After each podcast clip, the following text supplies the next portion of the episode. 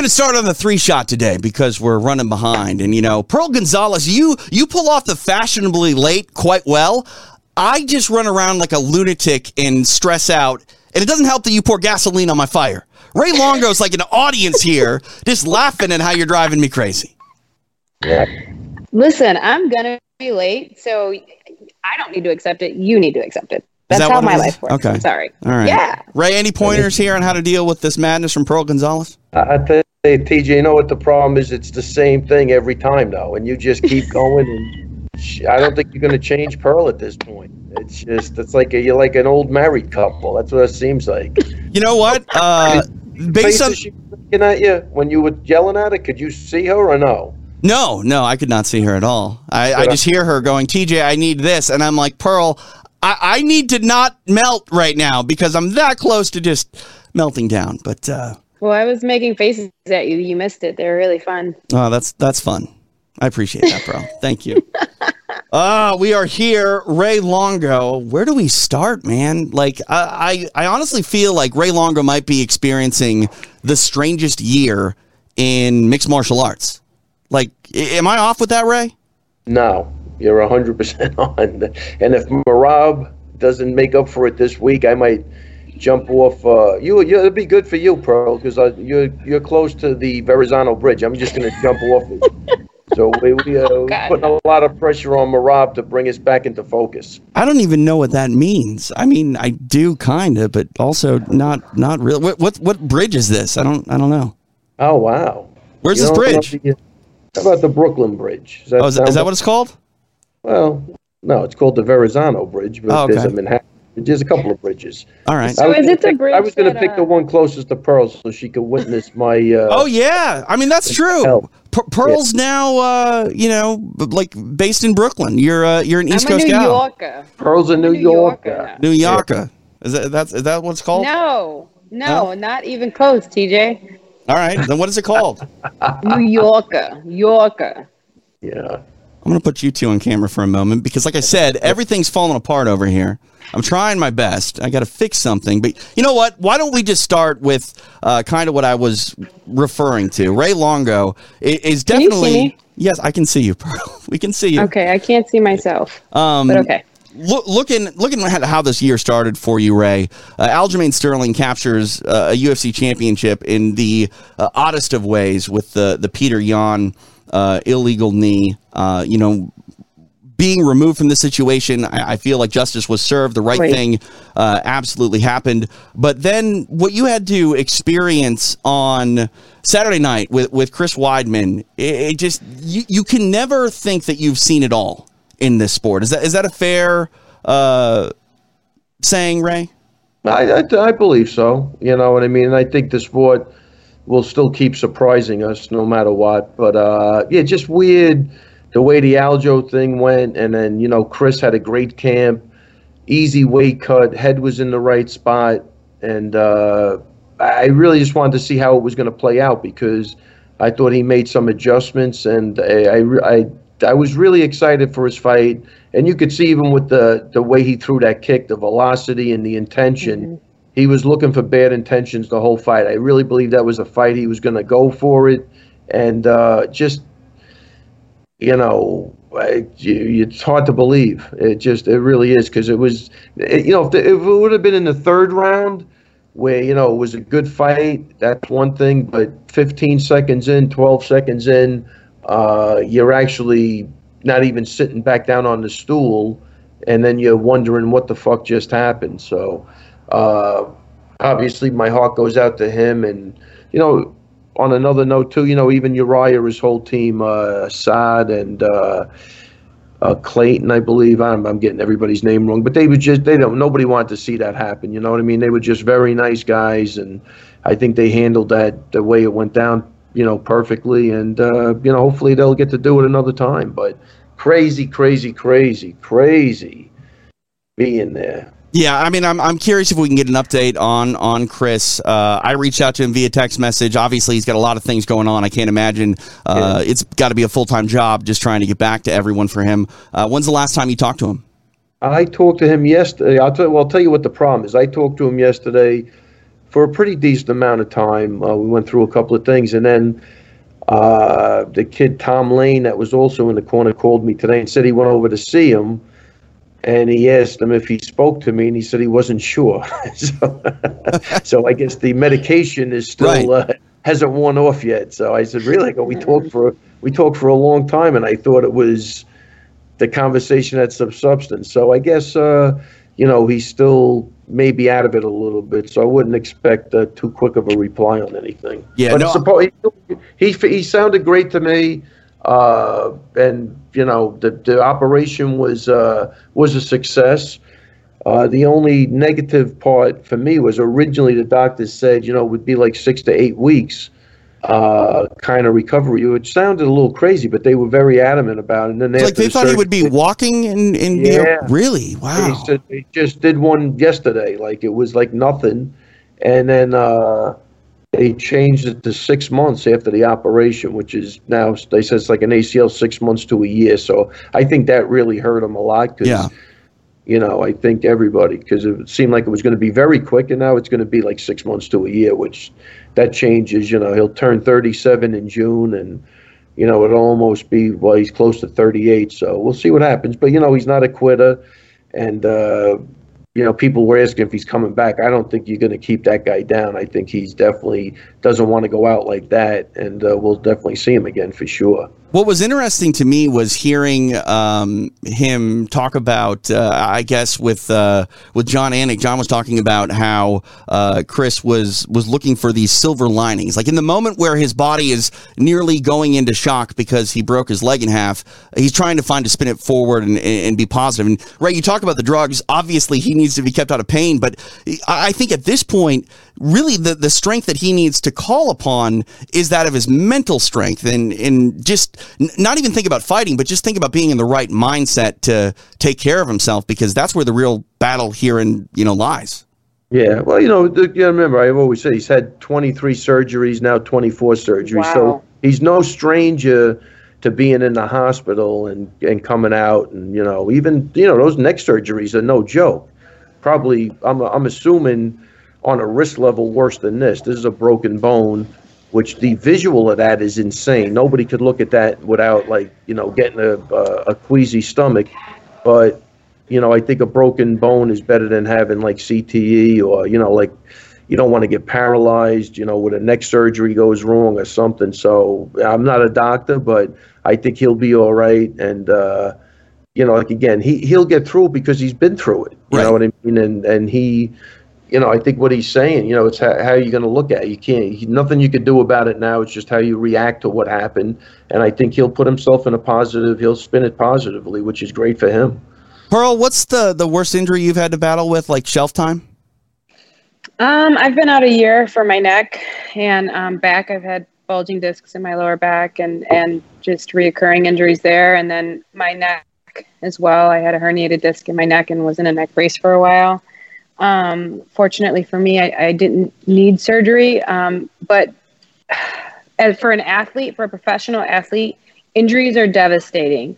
You go from working, working in the gym, and you're working and you're focused usually on something, some kind of goal, a fight, or whatever's in front of you, and you're working towards this, to all of a sudden your life stops completely. I mean, and if, if it's your hands, if it's your legs, you can't use the bathroom by yourself. You can't wash your own ass by yourself. I mean, it is devastating. And to to go from being so focused and driven on the next goal or whatever's in front of you to your life coming to a halt is really hard for a lot of people to accept. And and uh, even for the way that we work out as athletes it, it's almost an addiction in a sense because we have dopamines that come out when we work out. And now you're not having those dopamines released so now your brain and the, the chem, there's a chemical imbalance going on as well. Right. and and and that's that's really hard to to overcome and to deal with in the moment because not only are you having this chemical imbalance but you can't wipe your own ass or you can't move. And it's really hard. So at that point you have to accept that you know you're used to rushing and going. You things stop. So what can i do in this moment? Like I, i'm i'm painting you know i'm coloring. Like you've got to find something to to also entice your mind and, and engage yourself in something But at the same time, the most important thing to do is relax your mind, relax your body, you know, eat good and and just focus on healing. So I I cannot imagine. I have a question for you, Ray. Yeah. You went you went through this a few years ago on the other side with Anderson Silva. And now here here we are. You went through it again. Like what is does that feel like as the coach? You're so invested. I mean, he's he's your family you know, and you guys are so close. And to see first to witness it on the other end, and then to see it happen to him, like, what did that feel like in that moment? Well, you know, it's funny because even with the first time, you know, we took a lot of criticism, even Matt saying something, but we 100% did not know what happened to Anderson Silva. I thought maybe he hurt his knee or, you know, he, you know, whatever. Sa- Same thing with Weidman. I did not know when he when he landed that kick. I'm I'm a 90% sure. I said great kick, and then he was on the floor, and then I still didn't know what happened. I didn't look at the screen yet. And then I was like, holy shit. And then Dana came in and said, you know, Wham, what are the odds of that? And, you know, just assured me they'll take the best of care of him and we'll do this and we'll do that, and which was very nice of him. But, um, yeah, you, you, you're not processing it at that time, Pearl. It's like, I cannot believe what what just happened. I re- and I couldn't. I go, what are the, you know, like, what are the odds of that, man? It just was was crazy. But um, Yeah. you know, you know, when you've been in this game long enough and you stick around long enough, you're gonna go through shit like this. There's nothing you could do about it. I don't. I really don't think so. If you get out of this game uh, unscathed, man, that that's a that's a that's a plus in itself, right? Yeah. why Mhm. I love. what- I really, really love and respect what Khabib did, man. He got out on top, man. You're never going to see that guy in a bad fight. Your memory of Khabib will just be total dominance of whoever he fought. And I think you got to give that guy credit for stepping away at the high point in his career. I think they said, like, even Joe DiMaggio, my, my old man would always tell me, he got out at the top, man. He didn't wait. He didn't want, you know, Right. You know, to where he looks like a, you know, something's going wrong. So I, I love what Khabib did for that reason. And, uh, you know, like again, this game, if you stick around long enough, look, even Masvidal, who I, I really love as a fighter, 50 fights, he's never been knocked out. You know, same with Masvidal, man. If he walked away, your last memory of Masvidal is him beating the crap out of Askren, and you have all of that stuff. And he, he's still good. It's not that, Right. that way. Yeah, you know. yeah, He'd have to stick around longer and get you know hammered a bunch of times. But I, I do think that there's a there's a I, I love people that can walk away at the top for that reason.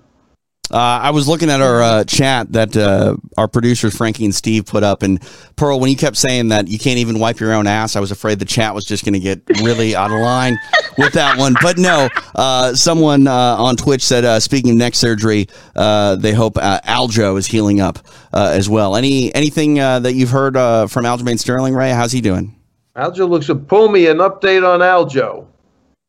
He looks great. Let me let me get my resident. See, he's been living with Aljo for the last two weeks because he's going to help me corner Merab. Okay. tomorrow. And you guys know Pumi Dakota, but keep your eye out on him. Undefeated, pro and amateur. He's going to be in there. Say hello to everybody. How we Pumi. doing? How we doing, We're, guys? we're good. We're good. Thanks for Hey, invading uh, extra rounds here. No, I can't see good. you. Um, I'll just over go more. next feeling a little bit better. Um, I'll tell you what, man, he's moving better than anyone I've ever seen with a neck injury or coming off of a neck surgery. So uh, yeah, he's looking good. Awesome. You Yeah. See, news. see, Pearl, you hear Pearl in the background. She's directing me. She's like, TJ, I can't see him. I can't see him, TJ. Fix it, TJ. out of the screen. Take a big look. This is my favorite guy right here. Look at him. Look at that smile. There we go. Man, he he deserves the whole screen, Ray. Addicting this smile. Yeah. Look at that. Million dollar smile. It's a million So dollars. have you been helping him with his recovery? Is is that um is that what you've been doing? Is just kind of helping him with that? Oh, um, well, I mean, he's been beating me in chess, so I'm helping him with his confidence. But uh, that, no, That's no, awesome. just- he's just doing the PT at the UFC PI. Uh, the girl Heather there, I think you know her. Um, Mhm. she's taking care of him really well, and uh, yeah, that's it. He's feeling better. Yeah, he's here to help Merab. That's Yeah. what he's Right, doing. yeah. Oh, okay, okay, Came okay. out early, yeah. So Yep, Merab uh, ready to go coming up uh, this uh, this Saturday night. We can start with Merab Ray. Why don't we get into some of our uh, breakdown from the UFC Fight Night? It's just uh, a couple days away. We normally roll on a Wednesday. Uh, it's funny what a day makes. I mean, tomorrow is already weigh-in days. you know, your thoughts on on this matchup for Merab? He kicks off the main card, taking on Cody Stamann. Stamann, a very tough fighter to say the least. Merab though has been on a very nice run, but Stamann has been you know someone in this division for a little while. Your thoughts, Ray, on, on what this fight looks like uh, coming up here inside the octagon on Saturday? Yeah, look, I think it's a great matchup for. Um, wait, let me just get back yeah, in here. Yeah, sorry about that. I think it's a great matchup for uh, Merab. I think he's going to do what he always does, which is push a, a really good pace. And uh, you know, we a lot of respect for Cody, love him, and you know he's he's fought everybody's for. You know he's definitely a, not a veteran, but he's definitely uh, been around longer than Merab. So I think it's a great fight for Merab to step up in the rankings a little bit. And uh, I'm, I'm expecting a tough fight, but I think the pressure of Merab uh, is going to be probably too much for him when I look at uh, the way that Merab fights, I, I, really enjoy his style because, you know, a phenomenal wrestler, and that wrestling allows him to kind of be a, a bit more unorthodox with his strikes, Ray. Uh, what, what are your thoughts on, on the way that the wrestling actually allows Merab to maybe do things that other fighters shouldn't necessarily do on the feet? Because he kind of throws uppercuts in weird situations and, and, and throws moving forward where I think other fighters would be more close to home, more close to that base to make sure they don't give up a takedown. Yeah, no, he's a he's a mad hatter, TJ. He really is. He's a mad hatter, and he will. But I think you're going to see this fight because he's definitely his hands are getting a little better. So I think you'll see. Uh, I think he's going to surprise a couple of people. Uh, it took a while for him to have confidence and believe in it, but I think this might be the fight where he comes out with that. But you're right, though. He'll just throw to get his takedowns, and you know he's got a great chin. He's fearless. He commits to everything. You know he's not going to do anything half-assed, whether it's right or wrong. Uh, so, but I'm expecting to see a little more composed pressure this fight. When you look at uh, Cody Stamann, he's coming off uh, a loss to Jimmy Rivera, got a win over Brian Kelleher before that, uh, as well as Alejandro Perez. Uh, fight before that, he fought Aljamain Sterling. Anything that you saw, Ray, regarding uh, Stamann in, in, the Sterling fight and that firsthand experience with a teammate, you know, someone that's trained with Merab, is, is, is that intel that you guys can use for this fight coming up on Saturday? Yeah, certainly. It's always good to have, you know, a common, you know, ground with anything, you know. But uh, I don't put a lot of weight on that because everybody's different, obviously, and Merab's style is totally different than Aljo's style. So, uh, you know, it's just good to, I think for Merab's head, he knows he goes with Aljo, and Aljo did good against him. And also, Kelleher has a common ground, too. They've sparred a lot. So, uh, it, MMA's never, ever, and it's never going to be linear logic if A could be B, B could be C. But I think it puts uh, Merab's head in a good spot, knowing that he's he's with guys that have been in there before and uh, have done pretty good. Pearl, have you ever fought uh, someone that your teammate fought, and do, do, you feel like the intel that they got, uh, you know, benefited you in any way? Um, you know, I have I've been set up to fight uh, people that my my teammates have fought, um, but I, I don't think I've had the opportunity to, and I do. I think that um, as a team, you know, we, we all work together on, on whoever's fighting or whoever's got a big fight coming up. And, and we, we study that person because we want to emulate them. We want to imitate them in the gym. And so as a good training partner, you do, you study your, your teammates opponents and, and that does, that helps because you have an idea. And then like Ray said, anything can happen in the fight, regardless of, of how it should be, anything can happen. However, um, it, it's good confidence knowing that you helped prepare a teammate and they did really well against an opponent. Um, or or they that you learn you learn from each and every fight. So it does it, it does help absolutely. We're going a bit out of order here. Might as well go bottom to the top. Uh, the number 15 ranked middleweight Sean Strickland takes on uh, Krzysztof Jotko. Yeah, I kind of feel bad for these guys. Uh, they're on this main card. It's a solid fight night, but off the heels of UFC 261, like this is a tough spot to be in. Back in the Apex, not in Jacksonville. You got to believe that these guys are going to want to come out and in a big way try to impress and, and sort of you know feed off that energy of last week. I know they're not connected from one another, but this is a sport where it's what have you done for me lately? And these guys are in a huge shadow, you know, just coming in and, and being on this card.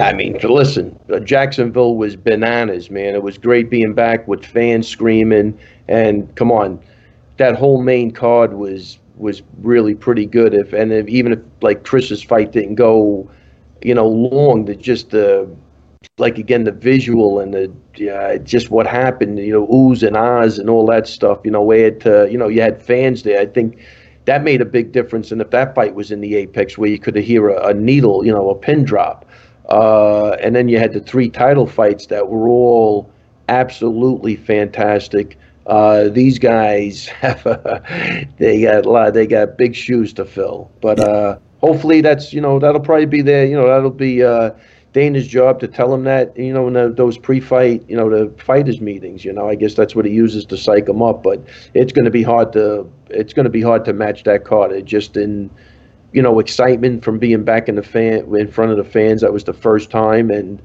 and just the quality of the fights and the quality of the fighters was was phenomenal, man. The, the, I thought the ladies absolutely crushed it. Yeah, no, I mean, I feel bad because I really want to talk about this upcoming fight night card, but there's still so much to digest, Ray, from UFC 261 and uh, the the entire fanfare. Obviously, uh, I'm sure you did. You get out of there pretty quickly. Did you go with Chris to the hospital? Uh, I did not go because they weren't really letting anybody in. So Wonder Boy took the ride with him. I had uh, I had to be at the airport at like six, so okay. uh, um, you know nobody really could see him. You know, a couple of people went down there, but you were just hanging out. And then I heard the next day with the surgery, you couldn't even get near him. So I, I knew with the COVID thing was not going to be a a good thing, and I know he was out of it.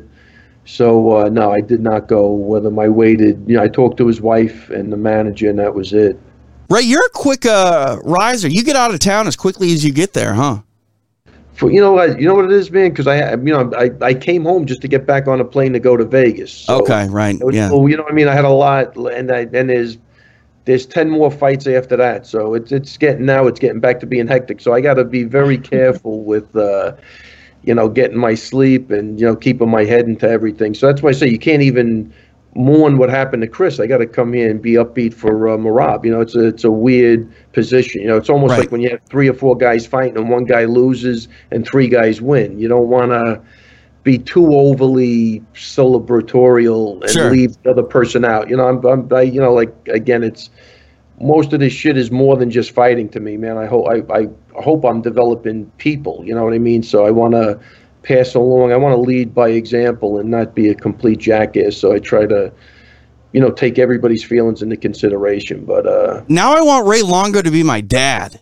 Like, listen to that. That's what you say when you have kids and you don't show favoritism, Ray. Oh, let me tell you, you can't. As a dad, you can. I got two girls. Oh, oh man, you have to get the same pearl. That that's a nightmare and a half. There's, that has to be even Steven or you're you, you, I, I can't I will never recover from that the feeling of that shit man. oh seriously yeah no I mean deal with the fight is easier Right. Let's let's get back to fighters. Let's just jump to the main event because we have a, a fantastic fight uh, coming up. It is uh, Dominick Reyes taking on uh, Jiri Prochazka. When you go inside the mind of Dominick Reyes, this guy has had a, a, pretty difficult uh, couple of fights because he, you thought he was going to get his hand raised. I mean, many people thought he was going to get his hand raised against Jon Jones, and the judges went against him that night. Uh, then he found himself, uh, you know, in the title mix once again with Jan Blachowicz, but uh, it was Blachowicz that was able to get the win. And now Reyes, you know, still very much a, a factor uh, in this uh, 205 pound division, number three, ranked taking on the number five Prochazka. Pearl, what's the mindset got to be for Dominick Reyes? here because while he just fought, you know, in back to back title fights, uh, it's not like he's fighting for his job per se, but he might be fighting for that status of being, you know, a, a top shelf contender. If he loses this one, he's going to go further and further back in those rankings. I mean, as a fighter, you know, obviously losses hurt, right? We, we put so much into this your heart, your soul, your spirit, everything goes into a fight. And, and when you come up short, it hurts. However, you, you can't ever like ignore what skills that have, have been learned, the improvements that have been made in the fight in itself, um, all the experience. I mean, he just went in back to back with champions, with cha- you know at the top, at the highest level. So he's leaving and walking out of that cage. Granted, he his hand wasn't raised, but he's a much better fighter walking outside of that cage. So um, I think as a fighter, yes, you you do have that you know uh, that feeling like, damn, I just you know I just failed at, at my two goals that were in, were set in front of me. But you know the better fighters and and a lot of us, you have to have amnesia and you just have to move forward and take the the positives take what you learned take all that you you you grew and you gained in the camps and then the experience that was gained in the fights and and use that and have some confidence that you know i i just fought with two champions. Like who's next? Whoever's next is really going to feel what i've what i've learned the frustration and and the experience as well as the skills that have been learned when you look at uh, Reyes Ray, uh, you know I, am a little bit concerned about the idea that he, he's coming off of a, a, a tough loss to uh, Blachowicz, where you know he was stopped, and, and sometimes you you worry about the ability uh, of a fighter to bite down on that mouthpiece and, and get hit again. And, you know, also, to magnify that by the fact that he's coming off back to back losses, Reyes, and the only two losses of his career. So that adds more pressure. But, you know, how do you get a fighter to go in there, Ray, and, you know, just be confident with feeling the, the power of their opponent? Because Prochazka is not a guy that you want to get hit by by any means. Yeah, I tell you, this is really this is this is really really interesting. And I, as much as I agree with Pearl, Pearl actually like a mental coach. As she spoke as what a mental coach would tell you. I think it's really really hard. And the, the things that fascinate me is that if Reyes would have got that decision, I believe that he would have beat uh, Jan Blachowicz or whatever. I can't. Know if I'm pronouncing. Blachowicz, Blachowicz. It's hard, Ray. It's hard. You know what I'm saying? I believe he would have won that fight because the confidence he would have got sure. in beating the greatest would have been so valuable. You know, and again, Pearl's right. The amnesia and all. I don't. I think it's easier said than done, and that's the mm-hmm. problem. And we're going to find out this fight because, eh, man, I've just seen it happen so many times before. When they get the, it's not that he lost that fight. TJ. Right. He got ripped off. He won that guy. I agree. So I agree with it, you. It's a lot more than I, I, I don't know. It, this this one's weird. I heard that this is a great conversation to have for like an hour, but I believe if he gets that decision, he doesn't lose that second fight just based on the mental aspect of it. And I believe the loss he suffered and what Pearl said is 100% true. Everything she said was dead on. It's just hard to do. And if he's not surrounded by the right people or he's not talking to the right people, he's never going to get there. That's the problem. So you don't know. They could have fueled a fire that led him the other way. Right. You know, not not knowing it either. Like everybody, you know, they, they their intentions are well, but this this is tricky. So, uh, you know, it's it's really their job to key in on the fact that he did win that Jones fight and to kind of really uh, definitely have amnesia about the, the, the second fight after that and uh, just move forward you know I, but uh, a couple of things on that front, Ray. I will say this about Dominick Reyes and the Jon Jones fight. At worst, the worst card I think you can turn in against Reyes is 48 47 Reyes.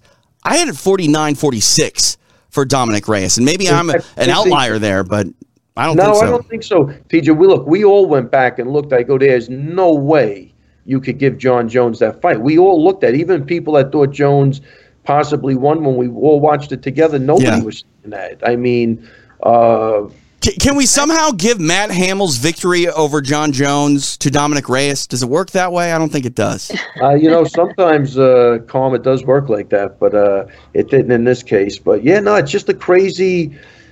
I don't know how devastating that was. Everybody's going to handle it different. I, I, I look at it similar, TJ, as to when Johnny Hendricks beat GSP. Right. Yeah. I mean, there was a guy that was uh, was on a rise and he was killing everybody, doing great. What happens? What ha- one fight? What happens? And well, so he, he did go on to capture the championship after that loss to GSP, but it wasn't long after that where it seems like the wheels on the big rig just fell off. Yeah, just the, I don't know. There's something mentally that just turns off. Maybe you get disgusted with the sport. You start reevaluating. Maybe I should have did this. I should have been a gym teacher. I, who the hell knows? A gym but, teacher. I don't. You know, but you know what maybe. I'm saying? Like, there's something very weird about it, and I think this is a really interesting fight. That's what I'm looking for to yeah. see how Reyes bounces back and see if he can get back on track again. And you know, you know, get a couple of wins under his belt and get the confidence and go for it again. Yeah, I, I think there's something to be said about m- momentum. I think momentum is the yeah, most important thing in an individual fight, but it also, like you, Ray, it carries over into a career as well. that's the key, man. And you could definitely come up with examples where, you know, I think they even said that with Jordan, Michael Jordan, even in uh, college when he hit that that game-winning shot. Like if he doesn't hit that shot, they don't know, you know. But that stuff starts to carry over, and you know, I I'm a firm believer in that too. That mental side, we still don't know a lot about. We know we've seen guys like a Max Holloway that fight against Kattar uh, that's what being in the zone is, man. Right there. That's what you're looking at. Right. How to get there, how to stay there.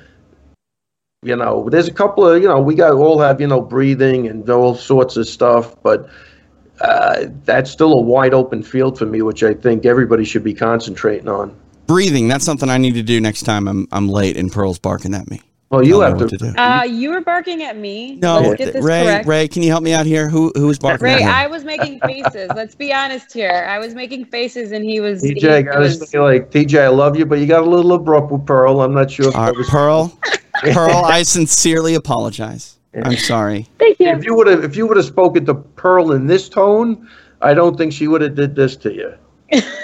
I don't know what that means, but all right, sure. I guess she did that. All right, Pearl, I'm going to come to you now to talk about Jiri Prochazka because this man has arrived with the UFC uh, in just devastating, violent fashion, which is why uh, we're seeing him get this opportunity against a uh, you know two-time title challenger in Dominick Reyes. Uh, Oezdemir got to go back to 2015 uh, for his last uh, loss, and you know when he came into the UFC, uh, he did so on a, a nice run of stoppages, and when he arrived in the octagon, he got another stoppage, big overhand right, ended the night of Volkan Oezdemir. We'll see it here in a moment. Uh, Oezdemir was ranked in the top 10 in the light heavyweight division, and uh, Jiri Prochazka just didn't care. He said, Look, I'm in the UFC.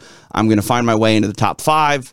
And that's exactly what he's done. What are your thoughts on, you know, this opportunity ahead of him? Because there is something to be said about momentum. He's got a lot of that, but at the same time, he's testing himself uh, against a fighter of a different caliber when you look at Dominick Reyes and how dominant he has been over the years at 205 pounds. Yeah, and I mean, look at him here. I mean, look at the confidence that this man holds here. He's powerful, and he's he's you know he's egging on his opponent here. He's he's showing dominance. He's showing what level of striking and this his superiority right here, and um, that's huge. That's huge. The momentum is key, and it's not even so much momentum as it is confidence. Confidence True. is so important in these fights. We train, there's so many skills to be learned. Someone teaches you to step this way, the other coach teaches you to step that way. When it all boils down, when you're inside of that cage, when you're inside the octagon, when you're in a fight, it boils down to instinct. You're not sitting there wondering, like, coach said to turn my foot here, I need to do this. It, it boils down to instinct. And here you can see he's he's not thinking, he's fighting. He's just he's he's going off of instinct. And confidence plays a huge part in that because you know with when you're confident when you're riding this momentum wave and you know that what you're doing you don't have to, to question yourself. You don't have to second guess what you're doing. What you're doing is is is spot on. And um, that's key in this fight.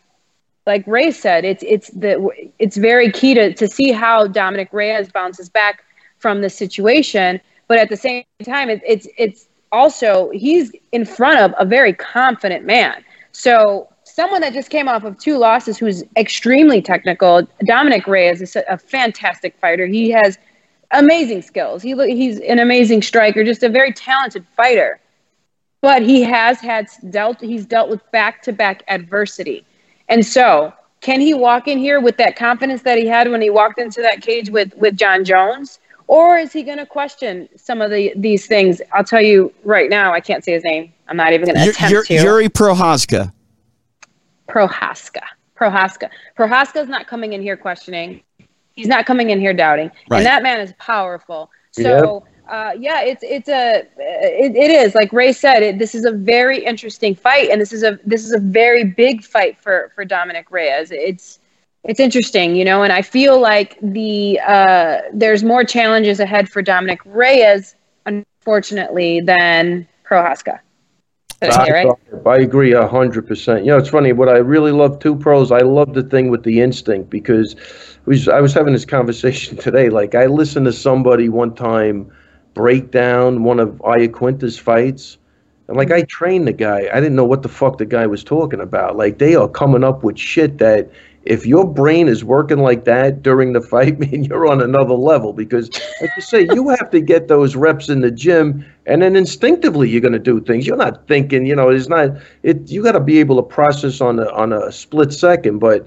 You know, they come up with different terms of shit, and I don't know if it's just to make it interesting or whatever, but it's pretty basic what's going on in there. But mm-hmm. yeah, I like that a lot. You, instincts, you have to have good instincts in there, and that comes through proper training and you know for me definitely proper sparring where you've nothing's new. You've already seen it all and you're just reacting. You know you're not really mm-hmm.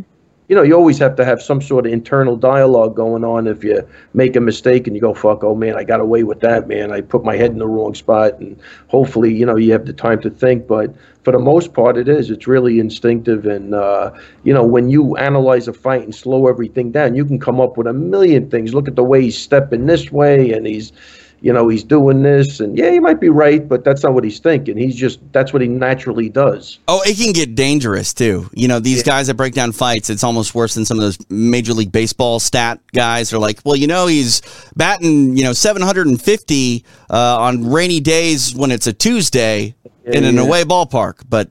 Uh, you know, everyone's looking for uh, you know a little lead in into insight and what things are going to be, and uh, you know, I, I, like the idea, Ray, of of Pearl Gonzalez being a mental coach. You know, she might be able to market that. Uh, some people in our Twitch uh, chat uh, saying that Pearl would make a great gym teacher. So, uh, Pearl, a gym teacher, yeah. I bet I would. Yeah, um, your ass into shape. Wait, let me. Can I add to that? um, what, who are you talking to right now? Who, who was that statement? That. Okay, okay, good. All right. I thought it was directed towards me or Ray. In, I'm sensitive I'll here. Them into shape. Okay, well, just it's okay. I'm not attacking you. I forgive you, Jay. Okay. I don't think you do. I'm going to hear about it, Ray. I'm going to hear about. it. I'll tell you. um, but I wanted to add to that, and you know, yes, when when looking on the outside, you can you can say I would do this, or or they should do that, and and they should do this, and the best way that I can describe a fight to anybody that's never been into a fight and and even a, a fight that is just on the street in a random fight compared to a fight a professional fight the best way that i can describe it is is it's like a car accident. And when someone slams on their brakes in front of you or when there's an accident that happens your heart goes straight to your ass and you're like that's what it feels like in a fight over and right. over and yeah. over again and so you have to be able to make decisions in that and so, yes, technically, when even looking back, when you, at the fighter or, an athlete looks back at their performance, it's damn, I could have done this, I could have did that. It's heat of the moment. It's it's that moment that you just you're making these decisions, and it's a car accident at the same time. So there is a lot going on. And I, am sure that a lot of people, when they they judge these fights or they say you could have, should have done, they're right in some of these ways and yeah. in some things. But you're not in the car accident. Right. So when you're in a car accident, how do you react? And and that's just my my the best way that I could describe being in a fight. Yeah, TJ, two things. I don't want to be this guy, but Pearl, that's a lot of ass talking from you today. You're referring to your ass a lot today. I don't know what's going on. I what what is this? Is it me? Am I just Am I that immature that I pick up on this shit? Is that what's going on? It, or, I mean, here's the thing, Ray. If you're picking up on it, I promise you, a good chunk of our audience is picking up on it as well. he was so TJ gave me a hard time about swearing, so I'm trying to be really good at not swear, and ass isn't that bad. No, no, no, no, no. I'm not saying I'm, I never give you a hard time about swearing. It's when you have one drink and then 45 minutes into the show, you're dropping MFers like crazy. Yeah, yeah, yeah. No, I see. I, I actually like that, but uh, but let me just give me one point. I had a I had an instructor one time, and it, his thing was, you know, when you get in that car, you almost get in that car crash, and your heart's pounding. Get out of the car and start shadow boxing. That's what you because you want to be able to control that fight or flight and the whole thing, and that's when you need to be able to focus. Like that's unrealistic to do, but the point is well taken because that is what it's going to feel like. You know, like a lot of times I'll get a guy, or I used to, I don't really doing that much anymore, but I would get a guy as tired as shit. And I go, okay, now get ready. This is round one. Because that's what the emotion's going to feel like, you know, especially with the beginners. What when you go in there, you know, I've seen guys with unlimited gas tanks come back after the first round with blue lips they're hyperventilating and you know it's not there's so much that goes into it right but uh you know but that's another good thing here when you get almost that feeling you get that's when you have to kick into gear and go Do I see everything? Can I move around? Can I relax? You know, as quick as possible. So, uh, Pearl, you're on the money today. Pearl is Thank you. knocking it out of the park. Well, I've got the answer to the Being question. In New York, PJ. Being in New I, York. I know she has I'm changed I'm a her. New Yorker. Yeah, I mean, you got to work on that accent though, because that's still very much a Chicago accent trying to be an East Coast accent. Uh, d- d- it. Dr. Bongo Man on Twitch is the person that uh, Pearl needs to whip into shape because he's the one that suggested that uh, she w- would be a good gym teacher. Um, Halo in Dreams on Twitch wants to know, Ray, if uh, you love not being a hippie anymore. Uh, you know, you got your haircut, you can get your haircut. You can continue this, uh, you know, much more GQ look. Uh, you know, d- I do you miss it. the locks, Ray?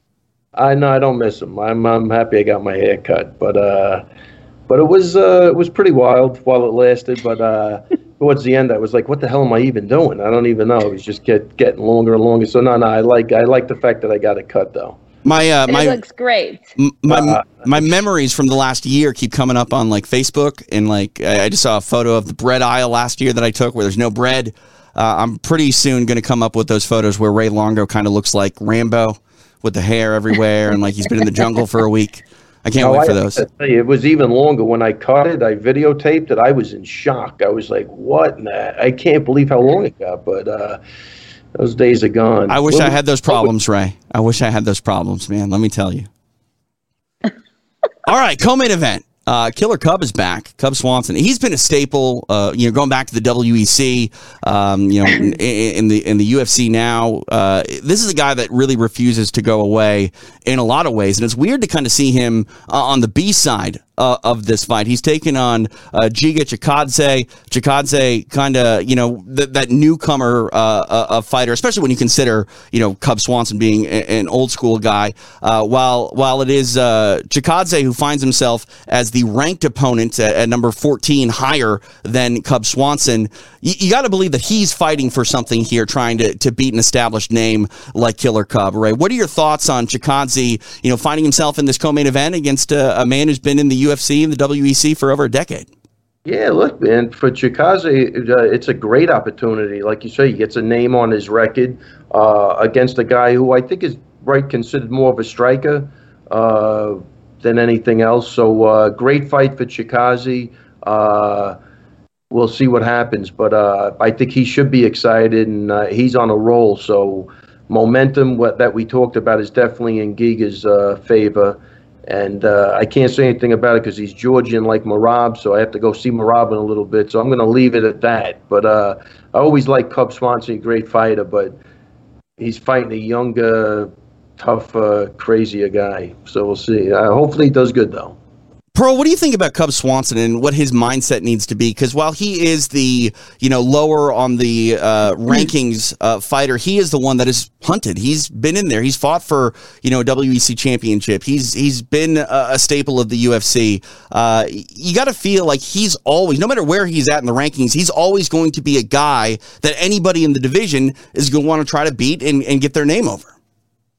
Absolutely. And I think that Cub in his last fight, he looked amazing. Like he looked really good. I mean, his body looked great. He looked like he was in great shape. He came out, he was full of intentions. Like he looked really good. So um, I think for him, you know, and and it's just evolving, and and that's that's the key is how hungry are you, and and you know, in times that there, life is real, life is very re- real, and there's situations in life that that force you to pull away a little bit, or force you not to be as focused as as hungry, as dedicated and committed to growing and, and being the best you can possibly be every day.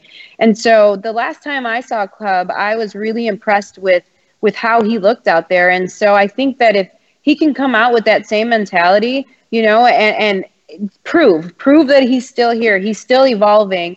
You know, it almost reminds me a little bit of Andrei Arlovsky, who who has who to me is also like I'm so impressed with how well he's maintained with the sport. The sport is evolving faster than ever. I can't say that enough. It is evolving faster than ever than it ever has before today. And you know, someone like Arlovsky who's just right there and he's keeping up and that shows that his discipline, it shows his dedication to to staying relevant, to staying and, and really wanting to to be the best he can possibly be. And I feel that Cub is has a very similar mentality. And I think if he can come in with a lot to prove, maybe a little chip on his shoulder that he's not he's not past it, that he's here and he's still very willing and eager to grow and learn, that he, that he has a good chance at, at, at putting on a great performance. Yeah, we'll see what happens coming up on Saturday night. It's a, a very fun co-main event as the number 14 ranked Giga Chikadze takes on the number 15 ranked Killer Cub Swanson. Uh, looking at our uh, Twitch chat uh, a little bit, man, they might uh, be defending you, Pearl, because they're getting on me now. Uh, they're Yes. they, are saying, "Look, it's Ray Longo in a knockoff Matt Serra." Th- thanks, MRD underscore five eleven. I, I mean, yeah, I guess I'm Matt Serra with glasses. But at least I'd be like a welterweight champion, uh, you know, if that was the case. Yeah, but yeah. I, I don't think I've weighed 170 since I was in eighth grade, unfortunately. That's funny. So, uh, yeah, they're killing me a little bit. But uh, hey, we're on podcast, by the way. Uh, wherever you download podcasts, you can get uh, extra rounds and take it on the go. Uh, Ray and Pearl, uh, always kind enough to uh, join me and break down fights sometimes before and afterwards. And uh, we still have a pretty stacked show coming up uh, in a moment. We're going to talk to Marcedes Lewis, uh, NFL player for the Green Bay Packers. I'm going to watch a couple fights with Bas Rutten on the way out to commemorate Pride Fighting Championship Month on UFC Fight Pass. And we, we got more headed your way as well. But before we get to the final, final here on the program, uh, I got to talk about this with, with you, Ray, because we were sizing it up a little bit on Saturday night immediately following the fight. It, it's hard to uh, ignore these conversations. I don't necessarily like them, but Kamaru Usman is finding himself, uh, you know, in comparisons with the great welterweight champions of all time. For most people, eh, that greatest welterweight champion is George St. Pierre. No one is saying I'm a knockoff George St. Pierre, but they are saying I'm a knockoff Matt Serra. I know Matt Serra is Ray Longo's favorite welterweight champion of all time, but where do you think Kamaru Usman really ranks in you know the greatest uh, considerations at 170 pounds uh, in the UFC as far as champions are concerned, Ray? I miss. Look, uh, he's he's right where he wants to be, man. I mean, who you know he, he's he's fought everybody in the division. The way he's beaten the last couple of guys is phenomenal. I don't know. He's uh, he he has every right to stake his claim to uh, I believe the best welterweight there is. I mean, he's he's literally knocking people out and good quality people. So uh, he's he's phenomenal, man. And he's, you know, he seems like he's just starting out and he's just getting better, which is really, really scary. Yeah. I mean, uh, I, I look at Usman and everything is there for him to cruise to that title of greatest of all time Right.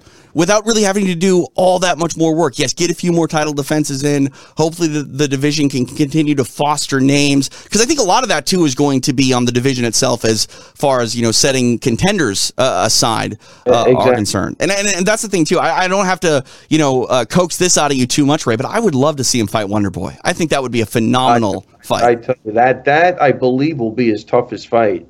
I I really think Wonder Boy's got the style for any. Look what he did to Masvidal, who's Yeah. really good. He did that Yes, a while ago. that's- You know what I mean? He really kind of shut down a really great fighter and striker. Uh, I, I I think they owe it to him, man. I really do. I think uh, let's see what happens with the Burns fight, but I'm a, I'm going to put my money on Wonder Boy for that fight. Just just the the range alone that he can control with that fight. Uh, he's not the easiest guy to keep down when he doesn't want to be, and you know, look, he is getting older, but man, he's got that down. Talk about instinct, Pearl. That guy could do that shit in his sleep. You know what I Oh, mean? So, gosh. yeah, yeah. So he's, uh, man, I did. I just had a great. I always love seeing that guy. I had a great time with him. I love exchanging ideas, and it's always great to have him around in the camps, man. So I'm pulling for him. But yeah, he's a bad matchup. A hundred percent a bad matchup because he look. He was beating Pettis too. Right? And Pettis came That's off true. that case. I don't want to say, look, I never used the word fluke, but Right. the odds of that happening again would be nil, and he he could go in there and and you know he could win that fight. He could get a rematch and win that fight for sure. Uh, so yeah, I would I would love to see that. I mean, he beats Burns. I think that they're gonna have to give it to him. There's like this interesting sort of four man tournament going on in the welterweight division right now. You have Gilbert Burns and and uh, Stephen Wonderboy Thompson, and then Leon Edwards taking on Nate Diaz. Uh, you know, Edwards, Burns, sort of a little bit, but he's already had his chance. And then you know Thompson are, are fantastic contenders. Nate Diaz kind of that outlier though. Pearl, do you think if Nate Diaz is able to get past uh, Leon Edwards, that we're talking about a, a Nate Diaz welterweight championship showdown with Kamaru Usman? Absolutely. I think that that's absolutely uh, that that's in the talks. I I agree with Ray. I think that uh, you know uh, Wonder Boy is definitely there, and and and definitely if he can get past Burns, deserves that opportunity. Um, but but Diaz is such a big star, and he's such a he's just it's such a treat to watch him. I was I was at his uh, at his fight in Anaheim, and the crowd, the energy when he walked out was insane. Um, and so you can't you can't pull away from that. You can't ignore that. And if he can if he can get past Leon, um, yeah, I think that absolutely he's he's on his way. Um, but I do believe that as well. If Thompson can get past uh, Burns, that he's 100% right there. And he has incredible, he has great movement, and he did so well against Woodley, who's a great wrestler. Um, that I do, I, I believe as as well. Thompson's going to give um, Usman a challenge, a, a hard time. That, that's actually really why I want to see that fight because you know you had Thompson go two fights with Woodley. First one was a draw. The 2nd mm-hmm. one, you know, was was one that Woodley got his hand raised. I got to believe that you know I know Kamaru Usman's a different fighter than uh, Tyron Woodley, but there's got to be some feel of what that fight felt like against Woodley for Thompson that he can utilize against Kamaru Usman.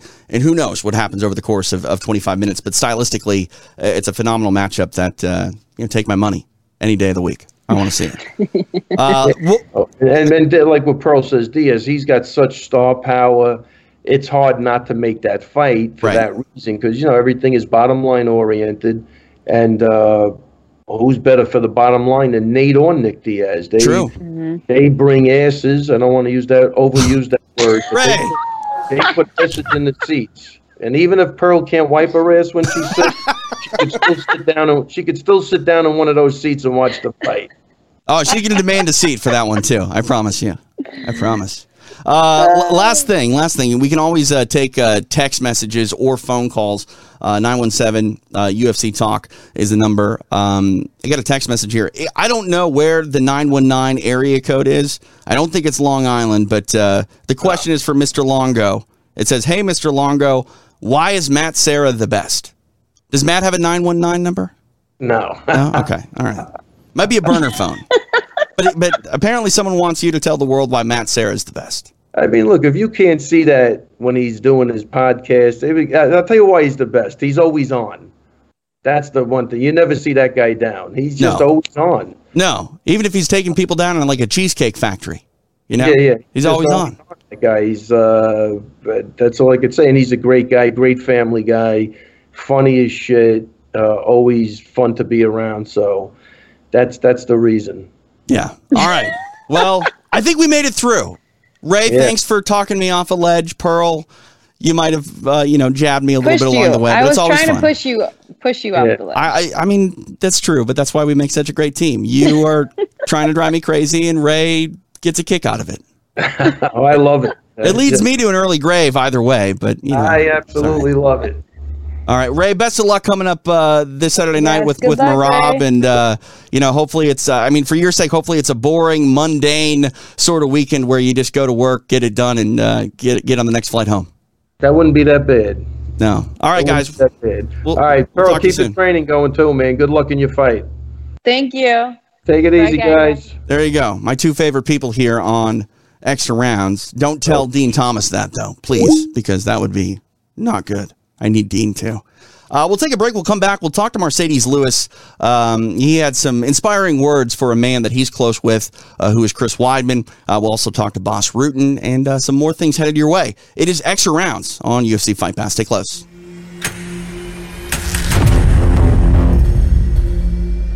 It's been a long journey for the true believers who championed MMA before it was fashionable. Through the ups and downs Many have come and gone, while two iconic brands stayed in the fight. I'm turning the page in the way. The UFC and Venum are pioneers of combat sports, bold innovators, and history makers who shaped the future by delivering what fans want and what fighters need.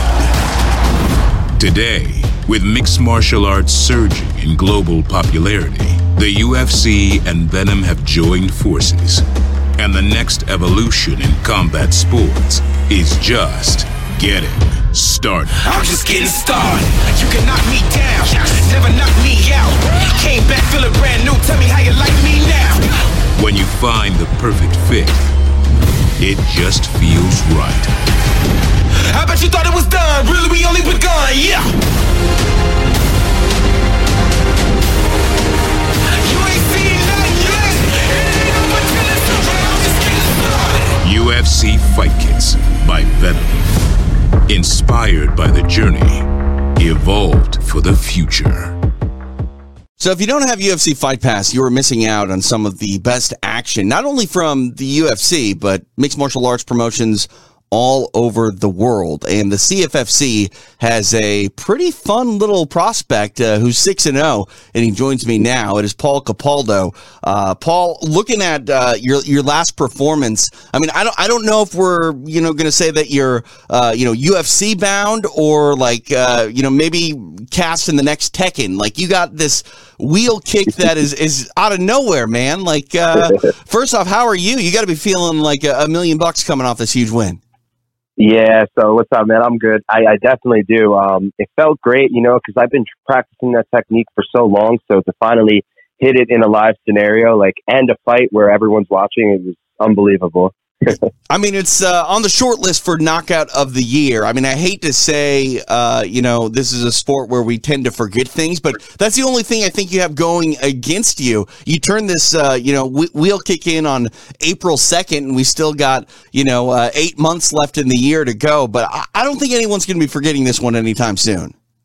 Yeah, no, me either. I haven't seen, like, it's crazy because, like, when you land stuff in the fight compared to, like, watching it from the outside, it's so different. But, um, I don't think I don't think anyone's going to land a, another knockout better than mine. At least at least this year. I did it early, but it's a good way to start off 2021. Uh, Talk about it a little bit. Uh, John Morgan and CM Punk were, you know, on the call that night, and they said that you were sort of setting up uh, a, a trap, and finally, you know, the opportunity presented itself. You threw that kick, and and you landed it. Was it that scientific? Did you feel like the spinning back kick that you were working uh, throughout the fight is, is what led to this? Yeah, definitely. I um just my all my attacks in general. I was you know really working his body and hurting him to his body, and when I was hitting him, I could see in his face that they were hurting him. Uh, he was doing a lot of forward pressure, so it was making me easy just to let pick it, pick and uh, land those body shots, and then eventually in the later rounds, uh, the third round, I went up top to the head. Paul, I got Um, to yeah. Uh, I was just gonna say, I got to know. You you mentioned the first time hitting this in a live scenario. Obviously, you can't throw this in the gym uh, with the force that you're, you're doing. But how do you drill something like that? Because that is a, a technique that you have to build sort of muscle memory and, and really refine your Yeah. technique. Yeah, so it's funny you asked that. Um, my buddy Turpel Kamzaya, he actually fights for CFFC too. Um, we both have really good kicks and like Taekwondo style kicks. So what we do is when we spar, we throw them, uh, we throw them at each other, but we could throw them to the point where we land and we we're not really throwing it that hard or taking any damage. Like this kid Turpel is so good, he could throw it and literally stop his foot right before it's about to uh, hit me, and I'm the same way. So he he actually was a big reason as to why I landed that because his style. If you watch his fights, he throws a lot of kicks. Crazy. He's really really talented, and I kind of picked up on a, a lot of the stuff that he did, and he taught me some stuff. We bounced some ideas off. So Well, I mean, he he's a brave man to stand in front of you and, and do that uh, with you because uh, th- those sound like famous last words. Like, no, I can throw it. Don't worry, I can I can control how hard I land. And then you're like waking your buddy up. Sorry, man. Sorry. I know, I know. Um, you know, you talk about the Taekwondo style, style, the, the traditional martial art, um, you know, the, the striking martial arts, uh, tend to have to get modified to a certain point, uh, to implement them in, into mixed martial arts. So do, do you feel, do you feel like you have to, you know, completely, uh, you know, reinvent the wheel when it comes to this stuff? No pun intended with the wheel kick, but, uh, do, do you Yeah. have to refine things? Yeah, so there's definitely some stuff that you have to adjust. Um, but I, I, what I try to do is take techniques from each different martial art that I've learned and uh, just apply it to MMA. Maybe make little adjustments, whether it's like throwing the kick at a certain angle or something like that. You know, nothing too major, but um, you definitely have to do that with everything because there's there's certain things that won't people will say won't work in MMA, but if you make a little adjustment, it does work. Right. So Well, uh, I, I know that uh, landing a kick like that is going to work when you want the attention of the world, and I think Paul, you, you Yeah. have the attention. Uh, you know what is next? Six and zero as a pro. Uh, you you coming off this this highlight reel uh, knockout. I know you're trying to get you know to the biggest show in the world, but I got to believe that you're going to be hunted to a certain extent uh, after this big win. People are going to try to make a name off of yourself. Oh man, I'm getting. It's funny you say that. I get I get messages on Instagram all the time of people talking crap to me, calling me out to fight, especially after this fight. Um, I've gotten them before, but this fight, it's crazy. I laugh at all that stuff, but I uh, I accept all challenges. You know, I I do want to be in the big show just because I train with uh, uh like it- a crazy like I train with Frankie Edgar, Mhm. Lance Palmer, Timur Timur Valiev, uh, Zabit, Magomed Sharapov. I train with these guys all the time, and I do really well against them. So I know that you know if I get to the big show, I'll be able to do well and a lot better than people think. You know, because people are like, "Oh, you're still early in your career, this, that, and the other thing." But um, I don't know. It's just I, I just need that opportunity, like I had in the last fight. Uh, that was my first fight in like six months. Right. All I need is the opportunity, and I could show everyone what I'm made of. You, you got to love those Instagram tough guys, right? Oh man, they're they're they're the, the worst. they're the worst. But I just ignore that. Any comments or stuff like that, I take Joe Rogan's advice. He says not to look at any of the comments or anything like that, and that is definitely something that I don't do. yeah, it's uh, probably wise. So you get up on the cage, you, you say you're ready. Uh, what is the next step? I mean, i i has the phone call been made? Do you expect a phone call to be made? What's your mindset moving forward? So I know they want to give me a title fight in CFFC at 145. Uh, I'll accept that, but I'm really hoping that I could get on either the contender series or the uh, just you know try to get a fight in the UFC. Um, like I said, this I mean, like you said, the knockout went viral and it had like millions and millions of views on like Instagram, Facebook, Twitter, TikTok. I don't even have a TikTok, Snapchat. um, yeah, I don't even have a TikTok. Someone sent it to me. It had 1.5 million views, and I didn't even know the kid that sent it to me. Unbelievable. Yeah, so I hope that it just, you know, the right eyes saw it and that they're keeping an eye on me. And um, even with like you helping me out, giving me this opportunity to do this interview, I hope, you know, the right people see it and uh, they give me the chance that I need. is the goal 145 moving forward? I know, uh, you know, 35 has been on the table in the past. Uh, wh- what are your Mhm. thoughts moving forward as, uh, you know, a weight division? Yeah, so I'll probably fight that back down at 35 again too. Um, but I, I right now I'm in a position where I could fight at both. You know, I, I fought. It's funny in my whole career. Uh, this last fight was actually a catch weight at 150. Mm. So in all of my MMA fights, I fought 35, 140, 145, and 150. So um, I, I could fight at any weight. Right now, I'm I'm going to stick to 145. But if I do get that call, then you know I, I fought down at 35 and I've had success. So I could I could fight at either weight. Do you think the power changes at all, whether you're at 35, 45, or even, like you said, a catch weight? I would I would say the guys are definitely uh, like you see the size difference definitely from a 35er to a 45er. Um, and like when I fight at 45, I have I have to be more defensively minded, just Mm. making defense. And you know, I'm I fight for myself. I'm not trying to impress nobody. So when you're fighting bigger guys, you got to make sure the defense is you know the top priority. But definitely 35, the guys are the, the power is you know there's less power. The guys have less power at 35. Yeah. What about your uh, abilities at those weight classes? Do you feel you're primarily the same sort of fighter with the same skills? Are you faster at 35 compared to 45 or or vice versa? I feel like I'm the same. I feel like I perform good at, at both weight classes, and uh, I keep my power at 35. Uh, if anything, I'm more of a problem for guys at 35.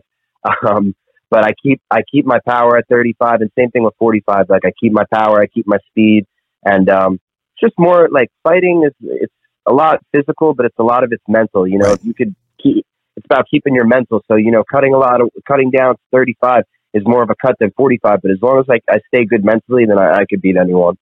Well, uh, we love watching you, uh, you know, pen this resume as you try to punch your ticket to the big show, whether it's a CFFC title fight next or contender call up. Uh, I- I'll tell you, Paul, we're all watching here on UFC Fight Pass. Can't wait to see what is next for you, young man.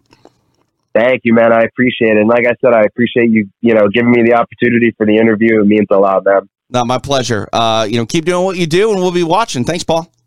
Yes, sir. UFC. Well, I know that fighting is a combat sport, but I've always said that mixed martial arts is the great unifier. And because of that, I'm going to actually show some examples of that right now because I'm a lifelong Minnesotan. So, of course, I grew up uh, watching the Minnesota Vikings. Pearl Gonzalez, she is here. She's from Chicago. So, of course, She's got to be a Bears fan. And Marcedes Lewis is here, and he's a Packer. So, like, you got the Vikings and the Packers and the Bears. Oh, my. Marcedes, welcome to Extra Rounds. How are you? I'm doing well. How are you? Good, man. Uh, you've been a, a, a, proponent of mixed martial arts for quite a few years. We've seen this, uh, I think, uh, you know, uh, support you know showed out a lot from NFL players uh, towards mixed martial martial arts, the sport, and the and the fighters. And uh, you've been one of those guys that have been beating the drum. I think it was like five six years ago. There was an article up on UFC.com about you uh, training with Chuck Liddell. Yeah, so Chuck in 2011, Chuck was really the one uh, that kind of introduced me to it. Uh, when I was younger, growing up, I boxed a little bit in the Police Athletic League, uh, and then you know I just always had a passion for it and um, it was actually my first Pro Bowl. I was in Hawaii, and Chuck Liddell uh, walked up to me and kind of started playing around. I was like, "Hey, man, I want you to come train with me one day." And then shit, I never looked back. From 2011 on, uh, I just been training on my own time every off season, uh, working with Chuck Liddell, Cormier, uh, a lot of other guys, you know, before they were champions. So it's been a blessing to be able to do that. It's unbelievable. We were talking about wow. getting some NFL players on, and uh, this was probably a couple months ago. And Pearl's like, "We got to get Marcedes Lewis on the phone. We're going to get him on." Uh, apparently, Pearl, you are, you familiar with with Marcedes? Yeah, no, he told me that he's been training. I mean, he's got a resume as far as training goes, as, as some more than some professional fighters do. It's extremely impressive. He's he's expressed to me how he's a big fight fan, so you you have to have him on. You yeah. know what I mean? Marcedes, tell me how you know training in mixed martial arts and, and the sort of fight training carries over to you know the traditional uh, stick and ball sports, like for example football. Why do you implement this sort of training into your uh, regimen? Well, I mean, I, for the obvious reasons. Uh, I mean, I, I, took to Muay Thai and uh, BJJ for the most part. I like those two uh, the best. Um, the Muay Thai for my punch, my striking um, just my explosiveness through my hips, and obviously the BJJ is is you know body positioning and knowing my weight and being able to uh, distribute my weight to where I want to on the field. So it's definitely helped my center of gravity. But I think where it's helped me most, I would say, is my mental. Um, you know, I've always had a, huge, um, huge respect for fighters and, and, and anybody that's doing combat sports. I mean, you think about it when that cage closes, it's either you or the other man, right? right. And your mindset has to be, it's not going to be me. So he about to get this work, you know what I mean? And I think, you know, I've been able to take that mentality uh, through uh, my mixed martial arts training and kind of implementing football. And I mean, it's just changed my uh, my life, my career, and here I am walking into year 16 now. That that's Amazing. unbelievable to hear that. Um, you know, I'm curious. Uh, how, how, much are you obviously watching the fights? I, I, know you're a fan. You mentioned you know training with some of the the sports uh, elite in, in Cormier and and Chuck Liddell. But I mean, are you watching every single uh, Saturday night when the UFC's on? No question about it. I mean, I feel like you know that makes Saturdays for me. You know right. what I mean? No matter where I'm at, if I'm on vacation, you know, I got the Fight Pass, I got the ESPN Plus. Um, Mike, who does embedded, you know, we keep in close contact. You know what I mean? So, you know, I'm always I'm always locked in. That's awesome. I mean, it works out. That's you know, you so got a game on, on Sunday. You might as well just hang out and stay in the room on Saturday. You know, might as well. So I have a question for you, Marcedes. Would is there is there any of your training tools or, or you know some of your training uh, training exercises that would actually help us as MMA athletes? From football?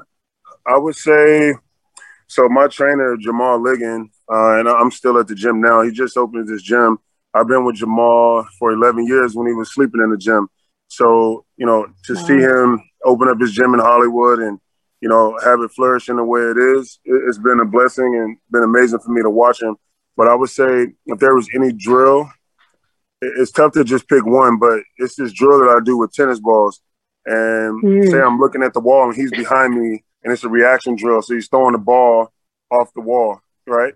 And then Mhm. we'll go from that to where I go to like a like a lateral lunge position. He's in front of me and he's just throwing the ball on the side, and I can't move my legs, right? So I'm keeping my position, but I'm just working my lunge, working my lunge, Right. my flexibility, my length. So um, I think he actually worked with a couple MMA guys uh, down at the facility in Vegas too during during uh, a similar drill. So I think that's one of my favorites.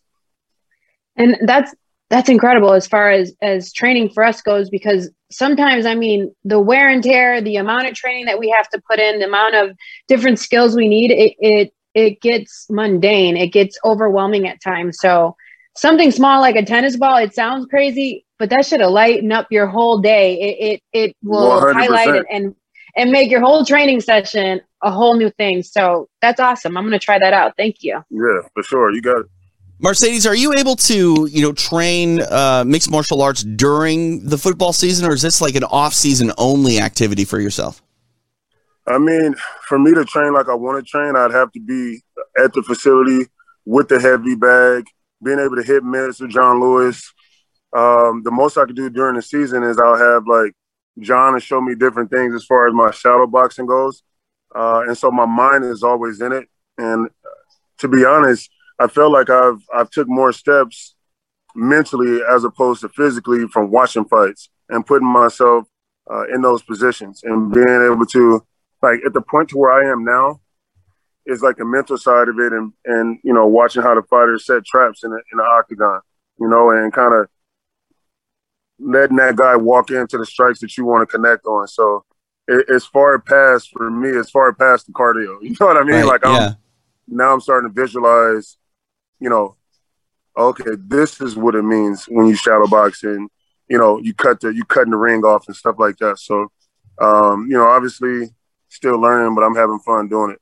Hey, Marcedes, I'm, I'm curious when we look at uh, football and, and MMA, there's obviously the, the comparisons there uh, as far as the, the physical game, but the mental game uh, I'm curious about because, you know, in mixed martial arts and in football alike, I think you need to be unflappable. But when, when you are on the field and things get intense, is there anything from the mental side of your mixed martial arts training or, or fight uh, centered training that you can use to uh, benefit yourself when it comes to uh, maybe some of the more uh, dirtier, grittier moments uh, of a football game?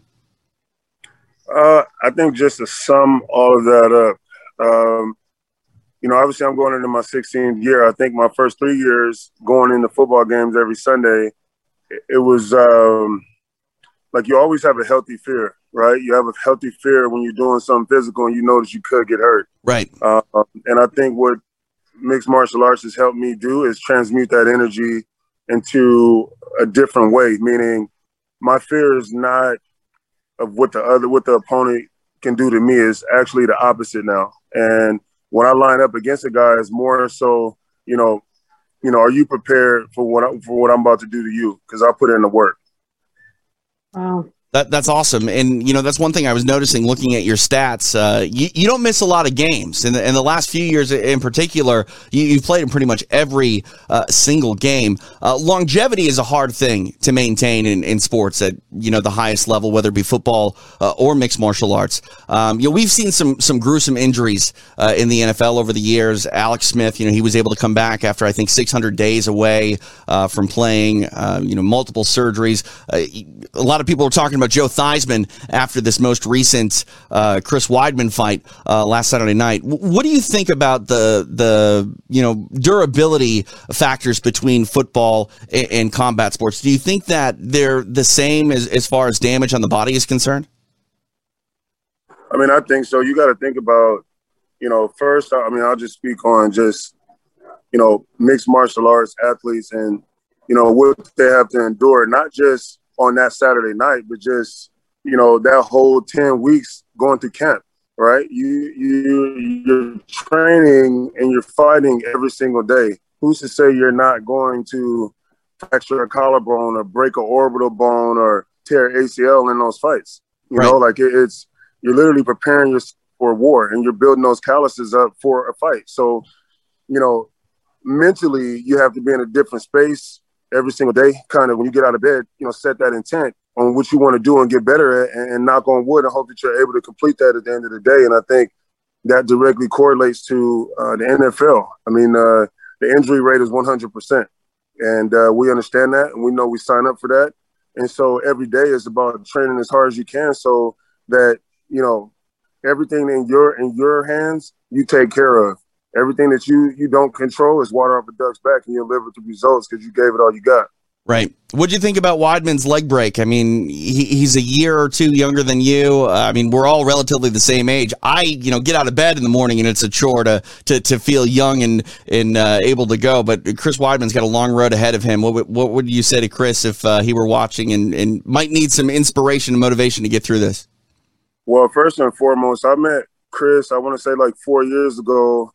Uh, it was during New York Fashion Week, and we both we both walked in uh, a fashion show, and uh, we were talking about MMA, obviously, and we became really close then. So, um, you know, it, it broke my heart to see that. Uh, I know how hard uh, he trains and how hard he works, uh, and I know I know that like this is an opportunity to you know continue continue on and building his his legacy. So, Chris, if you're watching, man, I'm praying for you. I'm praying for your family.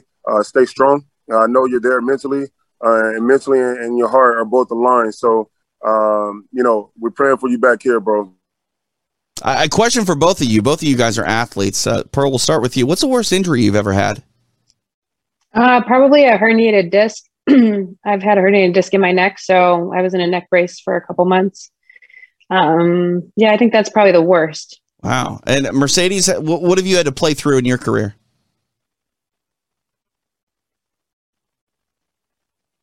Maybe some Is internet issues. Fooling us? Is he fooling us? Was Maybe. frozen. Who did that Yeah, the other that- day? that's They the like, that's the worst thing. Like sometimes you get that technical buffer thing, and I don't know if anyone is just messing with us or if it's actually an issue. I don't know. All right, Pearl, don't. I thought I was all by myself for a minute. Pearl, stop it. All right. Well, we may have lost Marcedes. So Why is uh, my head weird? because everything gets screwed up when someone disconnects. I feel disconnected. All right, but I'm here. wait. What does unflappable mean? Okay, wait. I wanted to say that. It means you're know not what the fuck- flapped. It means that That's you're not crazy. It means that you're not uh, rocked or uh, deterred or. Uh, Is that you a know- Midwest word? No, that- that- Minnesota word? That's an English word. It's in the dictionary. so, uh, on that note, we need to take a break because I don't know what's happening right now. So, stick around. It's extra rounds on UFC Fight Pass. And we're back here on Extra Rounds on UFC Fight Pass. TJ DeSantis, Pearl Gonzalez, and we got him back. Marcedes Lewis, uh, teleporting to a completely different area uh, altogether. We were talking injuries a little bit, Marcedes. What have you had to play through in your career? Uh, knock on wood, I've never had to have surgery. Um, two strained calves and one strained hamstring, and that was uh, maybe five and six years ago. So I've been pretty uh, blessed, had a lot of luck on my side, but I worked my butt off, uh, and it's paid off for me. That is impressive. That I- w- w- do you know what relate what you can relate or or what's the word, TJ? Uh, Like, is there- yeah. What what what causes uh, you? Not To be so causes, durable. but like what would you attach? Like say that that Or, wh- or the what would I? Yeah. what Well, would I attribute? there you go. Yeah, Um, tribute. There you go. See, Marcedes does it all. So- I work with speaking for a living, and I couldn't find the word. So, Marcedes, thank you. Um, I would just say making sure that you have a routine. Uh, and obviously, Mm. that's going to be different for everybody else. And when I say routine, I mean, you know, physically what you're doing, you know, you know, in the weight room, on the track, in the pool, whatever you're doing, but then, you know, off the field too. Uh, making sure you get enough sleep when you need your sleep, um, eating right. I mean, I I feel like in the off season for that first month and a half, I'll kind of just freelance, not really on a schedule, kind of just not necessarily eating bad, but just not fish all week. You know what I mean? So for Yeah. the most part, you know, it's been fish and vegetables for me. One week or one day a week, Wow. I'll have red meat, and then one day a week I'll have chicken. But it's more so just a pescatarian diet, uh, making sure I get my sleep, and uh, you know, mentally doing the work. Um, you know, at this point in my career, I mean, I just built my mental fortitude to be able to handle anything. And so, you know, mentally I've already done the work. I've already achieved victory before I step on the field. So whatever happens, happens after that, you know. And um, Mhm. the universe has looked out for me. That's a, that's a, a great mindset to have, and and you know all things are are possible when you uh, approach life that way, and, and sports at the highest level. Marcedes, you're doing a uh, hell of a job being in the NFL as long as you have been. One thing I got to know though, and I think uh, you know someone as durable as you, and someone who loves mixed martial arts as much as you, we ever going to go the route of, of Herschel Walker, who I think made his uh, pro MMA debut like somewhere in his 40s? I think had I been a guy that played in the NFL for two years, then yeah. Right. Um, but my day job has been very good to me, and um, you know I'm not trying to mess my moneymaker up. uh, I mean, I, I thought about potentially grappling Sure. um, professionally, grapple BJJ, but I'm not. I'm not getting my face beat up. I'm good. I mean, you're doing fashion shows with Chris yeah. Weidman, so why why mess that up? You know what I mean? yeah, man. Marcedes, appreciate the time, sir. We'll let you get back to your. Uh, I have a question. All right, Pearl. Fine. The show's yours, Pearl. Go. Thank you. Um, Marcedes, have you ever trained, sparred, rolled with a girl, with women? No, I haven't. Oh man, come on. Yeah, you got to You got to come to LA. Yo, I'm down. We, yeah, as soon as you, as soon as you're done uh, training out there, when you get a second in between, I mean, I'm I'm I'm down to do that. That'll be dope. It, it like literally it's different. Women we're different. We we're smaller. So obviously and, and you said it spot on when we first talked. You said understanding body control and that's what jujitsu helps you with. So you obviously have to control your body but we're we're a lot more technical i feel like because we're most of the our training partners are men. And so we're never going to out out strength yeah. or you know out muscle a man so we have to use technique and, and it's just a, it's a little different with with women you know and we're a little spicy so i would love to train with you that would be amazing Yeah, no, I would love that too. And I think, you know, obviously knowing that exactly what you just said, um, you know, every time I'm watching fights and I see guys try to muscle out of positions when they're trying to like pass guard or, and I'm like, bro, you're gonna be beat by the time you actually do get out because you're not breathing, you're not. So I know exactly what you're talking about, and um, you know, being able to train with some of the guys that I've been able to, I I know how to work out. You know what I mean? Like I know how Right. to um, to train in that way. So I'll be down for sure. hey extra rounds we got to cover that Let's get that it. would be a badass Pearl, I, pr- I promise you, Pearl, you'd never be able to out out muscle me because I would never uh, put myself in that situation where you would have to beat me up. So, yeah, you're right. You're right. Marcedes, appreciate the time. Uh, best of luck with uh, the rest of the off season, and uh, you know, take it easy on my Vikings come uh, this fall. I don't know if I could do that, but I Yeah, appreciate the good luck. Thank you guys for smash having me. them Thank you, thank sir. you I get a call from my mom, and she's screaming, she's crying on the phone. I just remember my heart sinking in my chest, like, I thought this was over. My father's been incarcerated since 2009, and this is the first time really I've ever talked about it. It grew the chip that was on my shoulder. I remember the last time I visited my father, he told me that that UFC stuff was always on the TV there.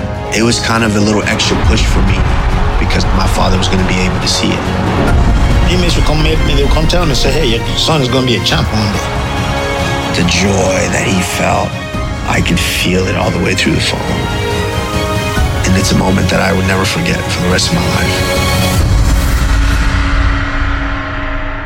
Well, we are in the final days of Pride Never Die month here on UFC Fight Pass, and I don't think it would be fitting to end the month without talking to one of the staples of Pride Fighting Championships. And you might be thinking that I'm talking about like Akira Shoji or somebody that took the Pride ring time and time again. No, that that's not the case. I'm talking to uh, a man that provided some of the more uh, fun and exciting audio elements, uh, also on screen as well, because I mean he's El Guapo after all. It is Bas Rutten, the former UFC heavyweight champ, King of Pancrase, and of course, Pride FC commentator, kind enough to give us a few moments here on Extra Rounds. Bas, it's incredible to think that it's been 10 years since Pride is, is gone by the wayside. More than that, uh, 14 years, I think, since the last Pride show.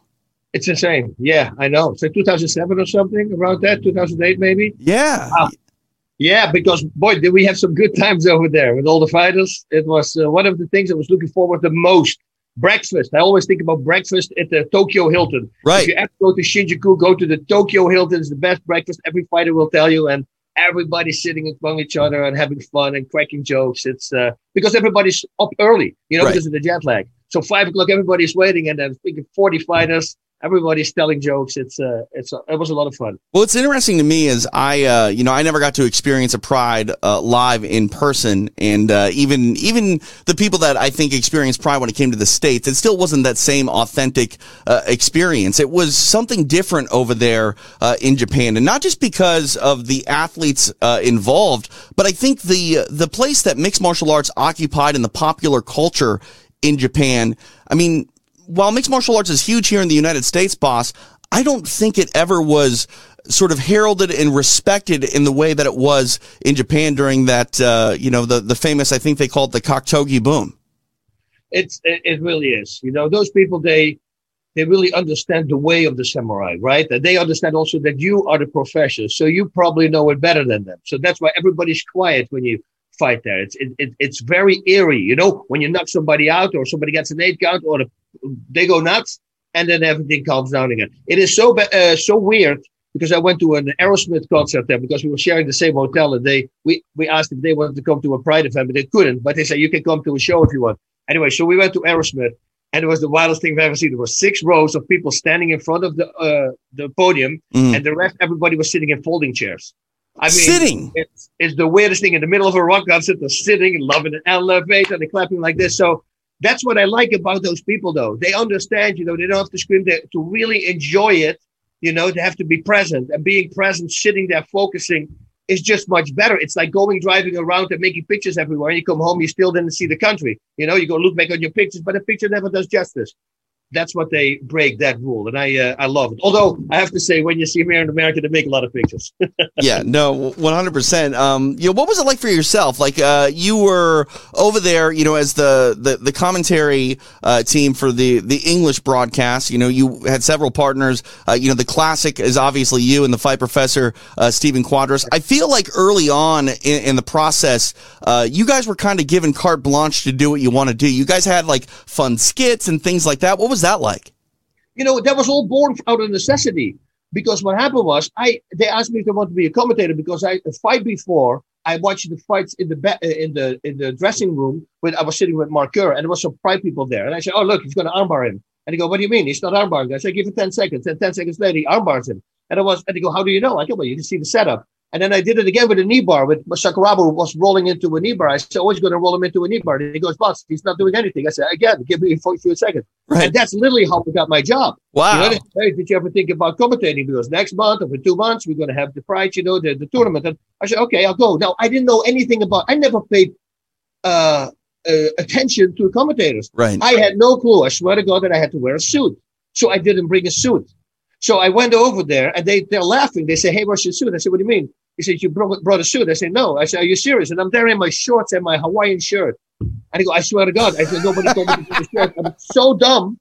So they said, oh, what do we do now? So that's how the skit was born. Because Right. now suddenly I was in the backstage, in backstage with like six or, or eight ge- ge- geishas. They Right. were fanning me down, and I was Yep. telling stories. You know, I fought these 20 guys, and they were attacking me, and I beat the crap out. And then Stephen was inside, and he would throw it to me. He was opening the show, throw it to me. I talked about a little bit with all these girls fatting me down, and it went back to Stephen. And then suddenly the people said, Man, that was really funny. We should keep doing that. And boom, suddenly we start opening every show with one of those little skits. So, but the first one was because of necessity. I love it. I love it. That kind of like encompasses what Pride was all about because it, it was a different product. I, I know mixed martial arts wasn't, you know, what it was then today, uh, you know, in the United States, but it, it was just, it, was a big part show. And that's one thing that the Japanese culture has always uh, implemented. What did you think when you saw things like, you know, Zulu fighting Fedor Emelianenko and, and things like that? Because, uh, I, I mean, I, I love the show, but there were times where I'm like, okay, so why is the greatest heavyweight in the world right now beating up on this, this poor man? Yeah, yeah, they they made some uh, some weird decisions sometimes, but you know what? They were filling out. Right. The small show was forty four thousand people, and the big show was forty eight thousand people. I mean, we went freaking to the the uh, out the, the, uh, the when we were outside the dynamite, it was ninety one and a half thousand people. That's I mean, so they were filling up the space because people eating it up. Bob Sapp coming in. Yeah. I mean, I had dinner with him one time, and one person from the outside looked inside. They saw Bob Sapp, and I mean, within 20 minutes, we need protection to leave at the back door because the whole everything is packed because everybody wanted to see Bob Sapp. It was insanity, and all these great fighters like him, Cro Cop, you know, Fedor Emelianenko, you know the the fun things that they let us do. I did this really fun thing one time, really fast, because they said the Bas tour. We called it the Bas tour. We were going backstage at Pride Fighting Championships, and I was showing the people at home, you know, these are the dressing rooms, this is the doctor's office, blah, blah, blah. We, I went through everything. So I'm walking into the doctor's office, and right away when I walk in, I open the door and I see all these little P tests, these cups with little P in it and, Okay. and with names on them. So right away, I close the door again, and I say to, I tell the the, the camera crew, I say, "Uh, one second, let me go inside first. Let me ask these people if it's okay that we come in. So I'm walking in, I close the door, I grab a, uh, a little cup, I put green tea in it, and I put a little, tea, I look, make it look exactly the same as all the in there. And I, and then I open the door again. I say, hey, it's okay, we can come in. So I walk in and I'm looking at this, the doctors and I'm sharing everybody's, oh, hey, how are you doing? And I'm, I, am looking, go, oh, look at this. There's the P test from the fighters. And I go like, wow, that's weird. I said, man, wouldn't it be crazy if you can literally taste what fighter it is? And they're looking at me like, what I'm going to do. And I take the cup with the, with the green tea and I go, and they're freaking out, you know. Oh go, my God. I go, I think it's Coleman or Takada. It's one of the two guys. they were freaking out. I love it. the most hilarious thing ever. So uh, those things I like because you could do it with Right. fighting championship. They, like you said, they gave you carte blanche. Yeah. Um, one thing that I love too is just, you know, the, the big checks and the trophies and, and all the pomp and circumstance. The, the fighter parade is, is something that, you know, other promotions still to this day try to replicate because it, it, it was something, uh, different. Bas, how did you never end up in the pride ring yourself fighting? I was almost um, when Ken Shamrock came because Ken was the only uh, uh, loss on my record. I, I, I did a revenge afterwards when I got my ground game together. Mhm. So uh, and then Ken said we already did it twice. We don't need to do it a third time. So it uh, it didn't happen. But that was for me. I really wanted to. Then there was talk that I was going to fight Wanderlei Silva on the Dynamite show Okay. because uh, they wanted first to do uh, uh, Pride. I said, listen, I've been I haven't been training for five years. I Right. mean, you got to give me a little bit of leave. But since it's a, it, it's a co-promotion with the K1, why don't we do this? Because everybody wants to see a strike anyway. Mhm. We put on MMA gloves, uh, Pride gloves, and we do Thai boxing rules. I think that people are gonna love that. And uh, they sure so, but then they they chose another fighter, and people go, "Oh, he's afraid of you." Uh, hundred percent, he was not afraid of me. It's absolutely not that. It was just more made more sense for them to uh, to pick somebody else. But that that was the two times that I was very close. Well, we, uh, we we loved you in the booth. You know, whether it was with Mauro or or Stephen Quadros, it, it it's a it's a very special place in uh, I think hardcore mixed martial arts fans nostalgia. And uh, one thing that I love is the fact that it's all available on demand uh, over at UFC Fight Pass. And uh, if you don't mind, I'd like to go back and maybe relive some of the uh, the classic fights. And you mentioned the um, K1 co-promotion. Pride Fighting Championships uh, was able to get some K1 standouts to come over and, and try their hands at, at mixed martial arts. And, and one man that did that uh, was Mirko Cro Cop. And Cro Cop found uh, a lot of success early in his mixed martial arts career. And he, he found his way inside the uh, 2004 Pride Heavyweight Grand Prix. Uh, and I, I don't want to say that they were giving him uh, a gimme fight by any means, because as we know in mixed martial arts, there's no thing that exists as a, as a gimme fight, but uh, they did put Mirko Cro Cop in there with the monster Kevin Randleman, and Kevin Randleman may very well be uh, the, one of the greatest, if not the greatest, athletes to ever fight in mixed martial arts. And you know he's coming off two losses here. This is a, a fight Bas that should have been a showcase for Randleman, but uh, little did anyone know that Randleman was going to pull off one of the biggest upsets in mixed martial arts history. this was this this one of my favorite fights to watch because you know, Kevin, first of all, is such a freaking great guy, always there for everybody. And, and Volkov is nice too, but you know the he he perfectly set it up. You will see this in a moment. You know, he takes a really fast shot at Cro Cop, and Cro Cop blocks it because that was his ability. That's why Cro Cop was so good. He was K1 level striking, but he trained with these great wrestlers from Croatia. And I mean, these guys had trouble taking him down, so nobody could take him down anymore. The, the, the monster. I mean, if you take that, if you see that sh- shot that he does in a little bit, you'll be amazed how fast that is. Because, he, like you said, he was just such an incredible athlete. Yep, and he- he stopped it. He, Heath Herring is on uh, the commentary team with you guys, and obviously Heath had lost to Cro Cop. He's kind of pulling for you know his American brother here in Kevin Randleman, and this is the fight right now that I think everybody thought we would have to see for Kevin to win. But this is why mixed martial arts is so great because, like you said, in a moment we're going to see you know a wrestler utilize that wrestling to set up one of the most devastating shots uh, we've ever seen. Yeah, this was fun. I mean, and also for me, with because Mauro, Mauro gets so involved in fighting. Like Yeah. he's in this bubble and he's connect, disconnected from the entire world. And if you see him, and after this fight, you will hear it. Watch. Well, I think he's going to take a really fast shot right here somewhere, I believe. Shoot. On a little bit to There the it side. is. There, there it goes. And that sets up this next move that's going to happen because Volkov thinks it's another takedown. Oh, my goodness. And boom, the left hook lands. And I watch when when he starts dropping those hammer fists, and then here quote of uh, here Mauro.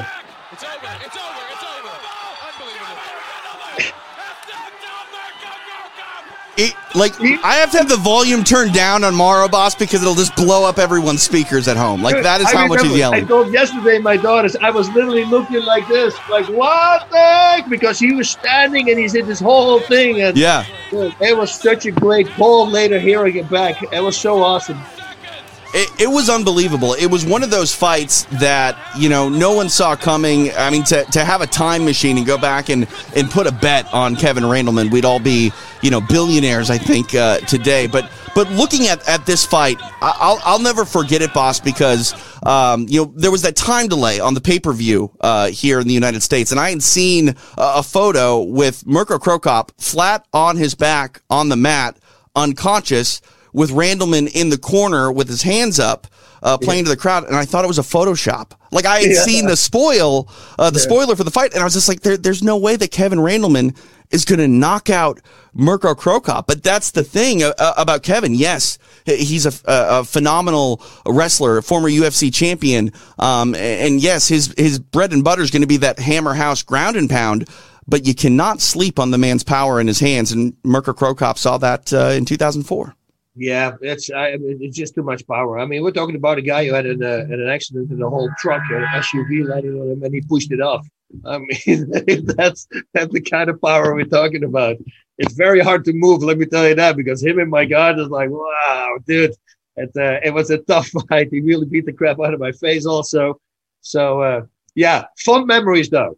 Fun memories. That and still, you know, because we we really connected afterwards. We became uh, good friends. It was a it was a it was a good guy. He was a really good man. And then and then of course uh, you're probably going to go into this because that was the fight with Cro Cop. Right. And then he faces right away after Cro Cop, he faces Fedor Emelianenko, right? I mean, this was like a punishment almost. Like, okay, y- you screwed up the you know number one, number two seed in this uh, Grand Prix tournament, so now we're going to put you in there with the Pride Heavyweight Champion and and Fedor Emelianenko. And Bas, I'm not going to lie, I literally felt bad for Kevin Randleman getting this. I, I mean, it was an opportunity to say the least, but you, you just pull off one of the biggest upsets, and for your troubles, we're going to put you in there with the best heavyweight, maybe best pound for pound fighter in the world. Like, I'm sure Kevin was up to the challenge, but my God, like, you're damned if you do, damned if you don't. That was that was what we were just talking about. They made these really weird decisions. You know, look at Sakuraba. You know, he Right. got demolished, and then like, oh, watch this. This is happens right into the middle of the fight. Oh my god! So I thought this is it. He just killed the guy. You know, and then somehow Fedor is Fedor, right? Goes with a very nice reversal. Whoop, there we go. One, two, three. He reversed the whole situation. And immediately he's going to go for the, the Kimura, I believe, here. And, and this is the thing too. I think people don't understand. Fedor at this time had one loss on his record, and it was a cut due uh, to an elbow from Tsuyoshi Kosaka, uh, which lasted 17 seconds. Outside of getting rocked by uh, Kazuyuki Fujita, Fedor never looked vulnerable whatsoever. And I thought Randleman in that moment when he dumped Fedor on his head had pulled off the two single greatest upsets back to back in the history of mixed martial arts. And, you know, that just says a, a lot about the ability that Kevin Randleman had, but also who he was as a person. Because again, you just knock out Mirko Cro Cop, and your reward, or in my opinion, punishment, is Fedor Emelianenko. He never backed down, Bas. Never back down. He's uh, uh, yeah, and he's really known for that also. It didn't matter for him. He just wants to fight. And look what uh, the sportsmanship that he had also. Yeah. You know, it helped people, and, uh, and and you should see him with the fans in Japan, but everywhere.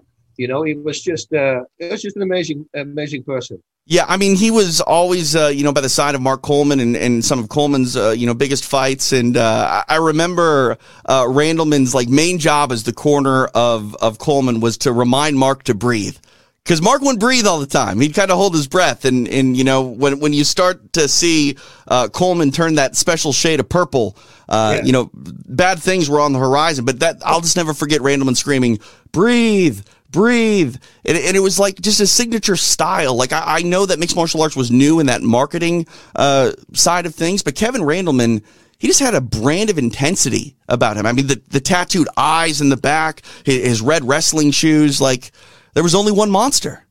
I wanted. I, I we talked a bunch of times about it when we was Pride Fighting Championship, and if I could get a, my hands on that guy for six months, let me build him up with with every single punch, go back to the basics, and then that body, that freak athlete, Yeah. and give him striking skills. He's I'm he clearly had the power. I mean, he he knocked out Cro Cop with his less dominant hand. It was a left hook. It didn't even load it up. Yeah. Bang. I mean, yeah, no, he's got big power. So you can only imagine once you start breaking things down and really focusing on it. Ooh, that's a very scary fighter right there. That that's one thing that I will remember about Kevin. Um, most importantly, is is his passion, just not for mixed martial arts, but for for everything. And, he was one of those ride or die guys. Either you were with him or you were against him. And uh, it actually leads me to a, a story I wanted to ask you about. I've heard this story uh, many a times uh, coming up in, in the sport of mixed martial arts. In, in my job, I worked for Sherdog.com for the better part of uh, a decade and a half. And uh, Jeff Sherwood tells a story about being in the Tokyo Hilton, and someone had said something apparently uh, about Kevin on the, the forum over at Sherdog, and Kevin found out about it, and apparently was trying to beat down the door of one Jeff Sherwood, and, and he got in. And Jeff tells me that Bas Rutten is the man who maybe saved Jeff Sherwood's life that night. Do you remember this? no, you listen, those are just i i i- intentions. They go really hard at that moment. He's an emotional guy, you know. That's what we all are fighters, you know.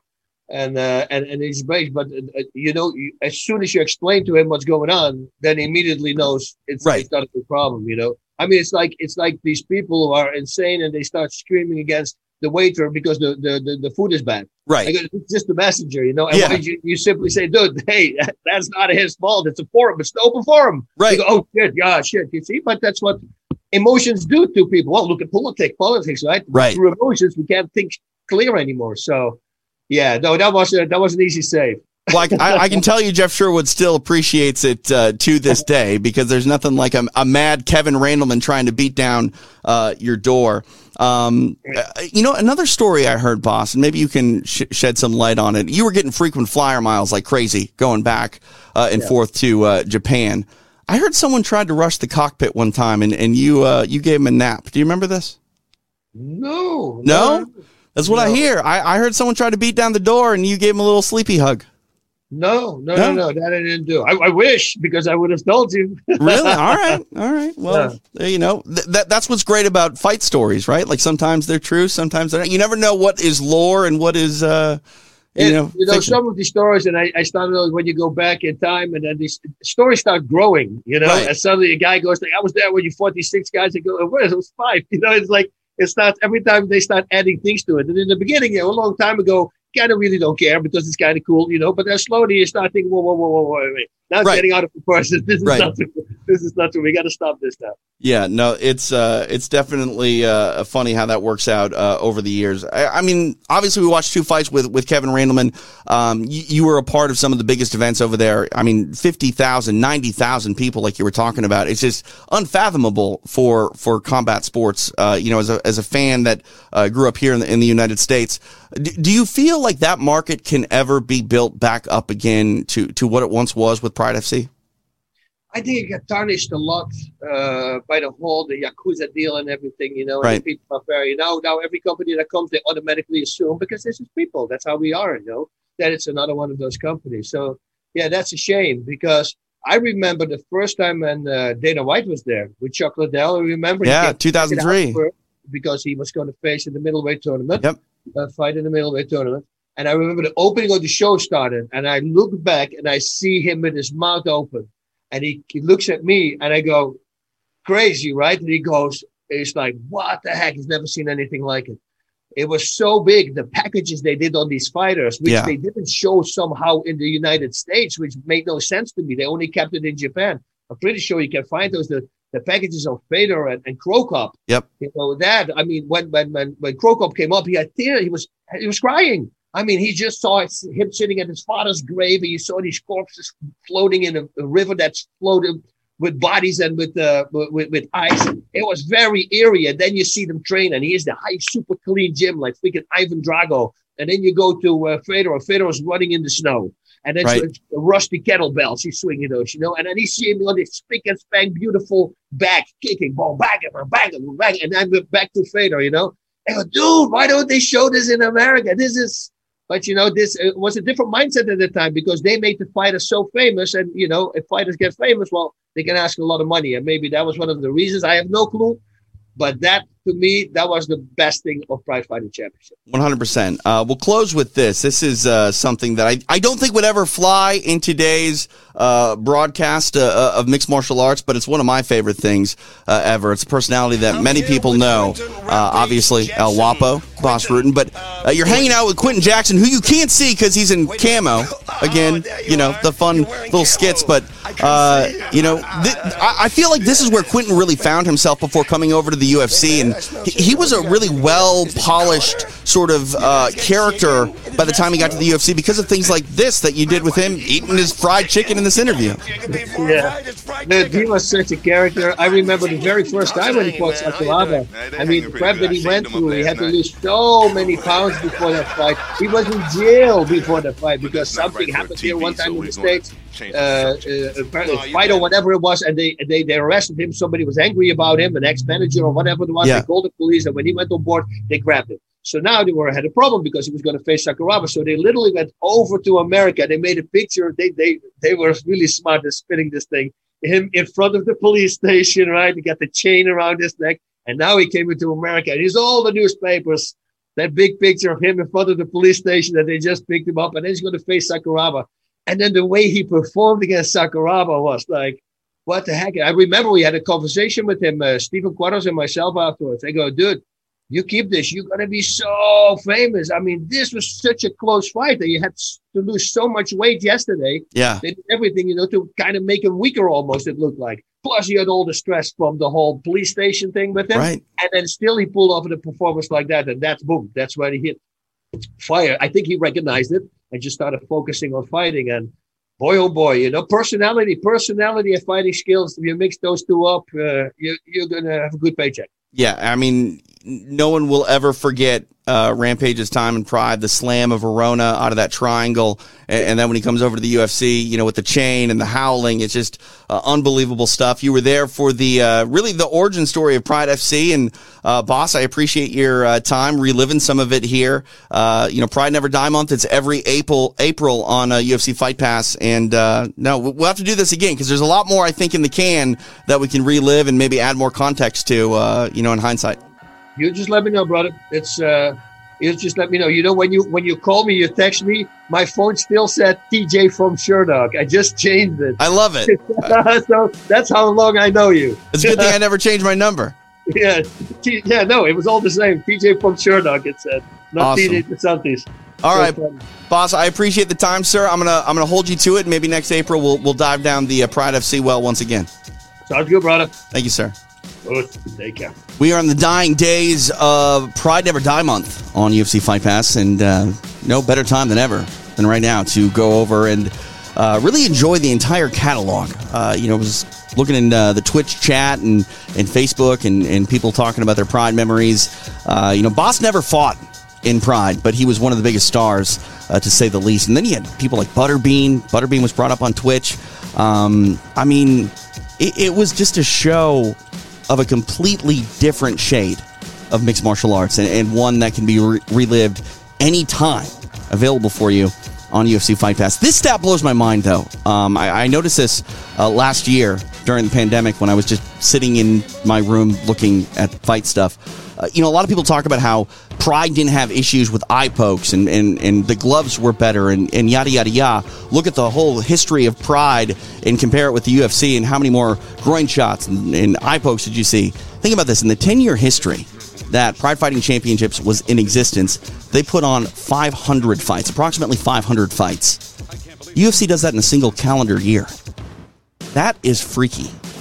An entire history of Pride Fighting Championships doesn't even equal the amount of uh, fights that the UFC puts on in one calendar year. Like I said, every single fight available for you from Pride Fighting Championships right now on UFC Fight Pass. We'll be back Saturday night immediately following the UFC fight card. Dominick Reyes taking on uh, Jiri Prochazka. Hopefully, you will tune in. Uh, myself, Pearl Gonzalez, Din Thomas, going to be rapping about all things coming out of the Apex on Saturday night in Las Vegas. Want to thank all of our guests Marcedes Lewis for coming on the air, um, Bas Rutten, uh, Pearl Gonzalez, Ray Longo, and you watching on Twitch and on Facebook. You can always get at us anytime. You can always text 917 UFC Talk. Give us a call, leave a voicemail. Uh, listen to the show on podcast, wherever you download podcasts Google, Spotify, Spreaker, Apple, of course, all that fun business. And if there's a place you want the podcast that it doesn't live right now, let us know uh, at TJ DeSantis on Twitter. All right, that's it. Thanks for going a few extra rounds on UFC Fight Pass. We'll talk soon.